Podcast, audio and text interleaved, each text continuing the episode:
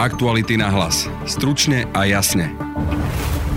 Firma podpredsedu parlamentu za Most Hit Andreja Hrnčiara má podozrivé príjmy, ktoré odmieta vysvetliť. Viac povie náš investigatívec Martin Turček. Ak sa nejaké činnosti dajú zabezpečiť za 6500 eur, prečo by niekto zrovna do firmy Andreja Hrnčiara poslal o 43 tisíc eur viac? Na Blízkom východe rastú obavy pred možným konfliktom Iránu a Spojených štátov.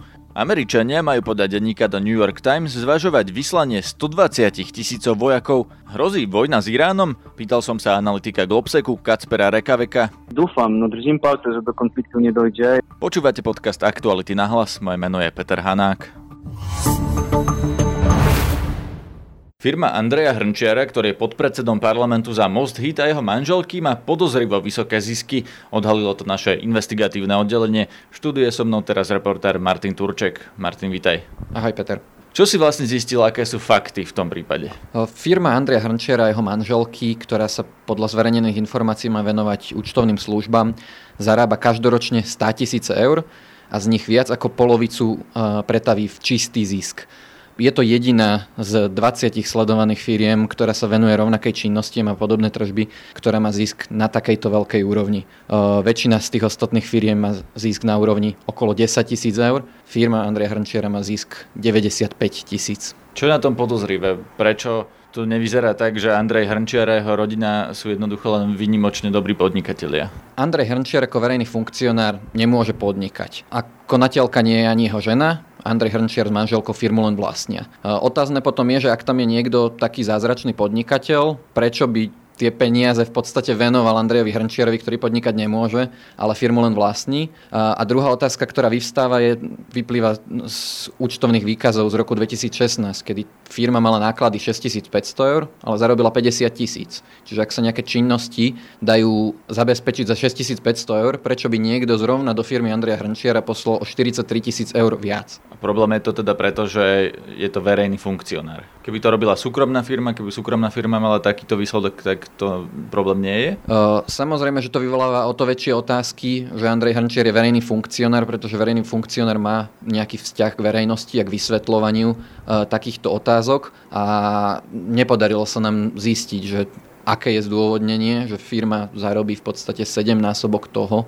čo sama na svoju činnosť vynaloží ani sa nám nepodarilo zistiť nejaké podrobnosti o zvláštnych zmluvách tejto firmy. Vieme, s čím podniká? Čo robí firma Andreja Hrnčiara? Uh, vieme to iba z, z registrov, kde si to firma zadáva, čiže nevieme to z konkrétnych zmluv. Ak si to firma do registra zadá zle, tak možno robí aj niečo iné ako účtovnícke služby. A vieme minimálne o jednej zmluve tejto firmy uh, s firmou kamaráta Andreja Hrnčiara Jozefa Kubinca, ktorá je tiež zverejnená v, v nejakých dokladoch na internete.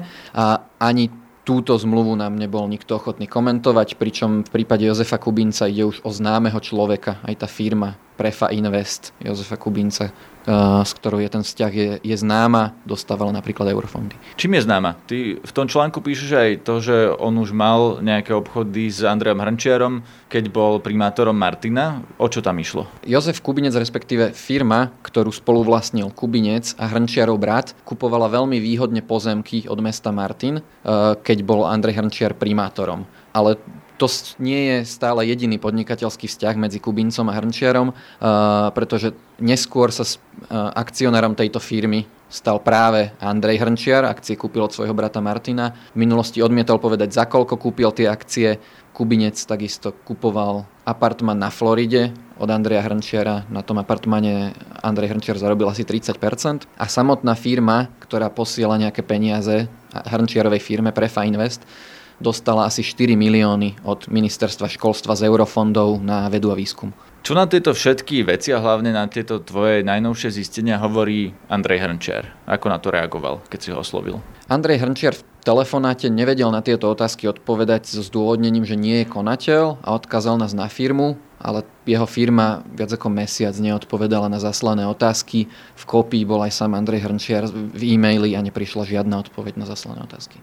To bol Martin Turček z investigatívneho oddelenia Aktualit. Spojené štáty už minulý týždeň vyslali na Blízky východ lietadlovú loď a jednotku bombardérov. Poradca amerického prezidenta pre národnú bezpečnosť John Bolton oznámil, že má ísť o varovanie pre Irán. S tým majú Spojené štáty napäté vzťahy už od vypovedania jadrovej dohody presne pred rokom. Irán sa navyše angažuje proti americkým spojencom na Blízkom východe, podporuje libanonské hnutie Hizbalah, ktoré Západ považuje za teroristov a pomáha aj Asadovi v Sýrii. Tento týždeň denník The New York Times zverejnil informáciu, že americká vláda zvažuje vyslanie 120 tisícov vojakov a v médiách sa začalo diskutovať o možnej vojne. Či je to reálna možnosť, som sa pýtal analytika Globseku, Kacpera Rekaveka. Otázka, či to je reálne, to myslím si, to je odpoveď na tú otázku, to pozná iba John Bolton, poradca prezidenta Trumpa v oblasti národnej bezpečnosti, aj môže tiež prezident Trump. Fakt je taký, že je úplná zmena prístup je Spojených štátov ku Iránovi. Zmena je taká, že v minulosti e, preferencia tej administrácii prezidenta Obamy bolo, boli nejaké, nejaké negociácie, rokovania, aj myslím si taká povolná zmena, zmena v Iráne toho prístupu ku, ku atomickej energie. To, čo vidíme momentálne, to je úplne, úplne, úplne iný prístup. Pre Američanov momentálne najdôležitejšie je to, že Irán to je podporovateľ aj spojenec Hezbollahu, to je krajina, čo má veľký, veľký záujem na to, čo sa deje v Syrie. To je krajina, čo tam je prítomná, je tam prítomná militárne. Je to krajina, čo chce nejaký destabilizácie Blízkeho východu a má nejaké tam veľké imperiálne ambície v, tejto, v, týmto, v, týmto, v týmto regióne. Ako sa pozeráte na to, čo sa tam deje teraz? Že sú tam americké vojenské lode, Irán k ním a k ich blízkosti posunul rakety. Naozaj tam hrozí niečo také, že príde k stretu medzi nimi? Znaczy, ja myslím si, že viete, vždy, keď je taká, je taká situácia, že dvie, dva štáty či dve skupiny, dve organizácie posunuli svoje, svoje nejaké, svoju armádu v nejaký región či na nejakú hranicu i sú tam blízko, je to, je to jasné, že možnosť tam nejaké, nejaká eskalácia je tam, je tam možná, je tam dostupná. Kto by mal záujem mm-hmm. na tej eskalácii? Kto by mal záujem na tom, aby tam reálne vypukla vojna? Myslím si, že nikto. Irán bude hovoriť, že už ukázal veľa trpliwosti, bo rok čaká na nejaké zmeny v súvislosti s tú zmluvu čo sa týka ich tej, tej produkcie či príprave atomickej energie, no Spojené štáty sú proti, proti Iránovi, pre nich tá zmluva, co to, co to ukončil ešte pre, prezident Obama, je to, je to, je to vtip. A myslím si, že to, to je taký, myslím si, že to je taký doklad, že Irán má dosť, chce ukázať, že má nejaké iné možnosti urobiť nejaký tlak na svojich partnerov z tejto zmluvy, čiže na Európu, Rusko, Čínu, aj tie Spojené štáty cez partnerov, partnerov Spojených štátov v tento, v tento regióne Blízkeho východu. Toto je Irán. Spojené štáty je druhá vec, že viete, John Bolton to je človek, čo ešte 15-20 rokov dozadu, keď sme tu mali prezidentúru e, Georgia Busha juniora.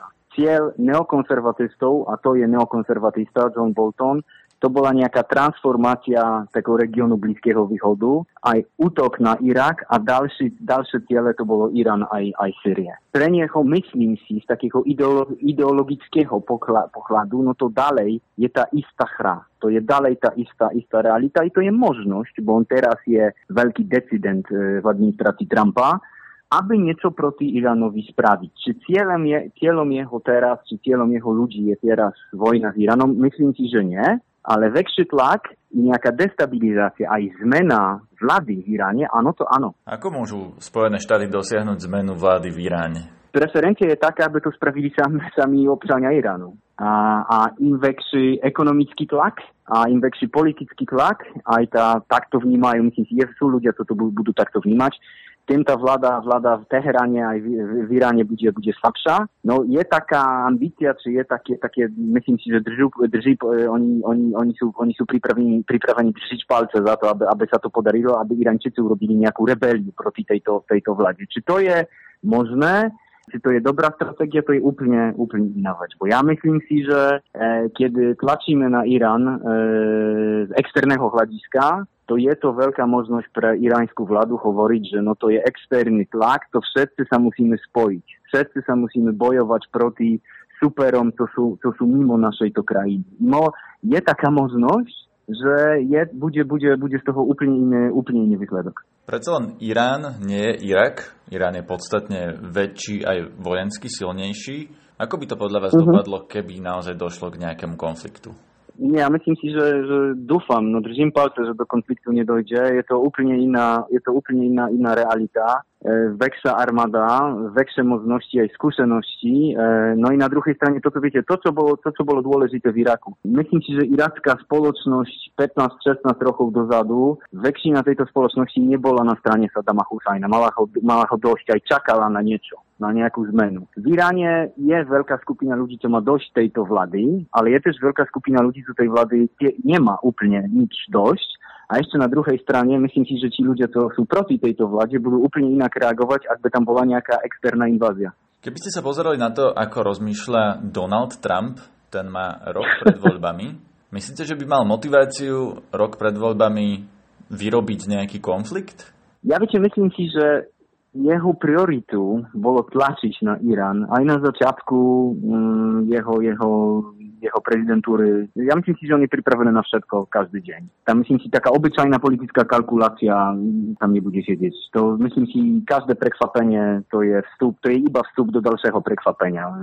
Myslím si, že to, je, to nie je, to je legitimná otázka, ale na druhej strane no, v súvislosti s Donaldom Trumpom to nie je legitimná otázka. Prepačte. Predsa len ale rozhodnutie, že či mať ozbrojený konflikt s nejakým takým veľkým ako Irán, to zrejme nie je rozhodnutie, ktoré spravíte v ten deň a, a môžete ho odvolať na ďalší deň.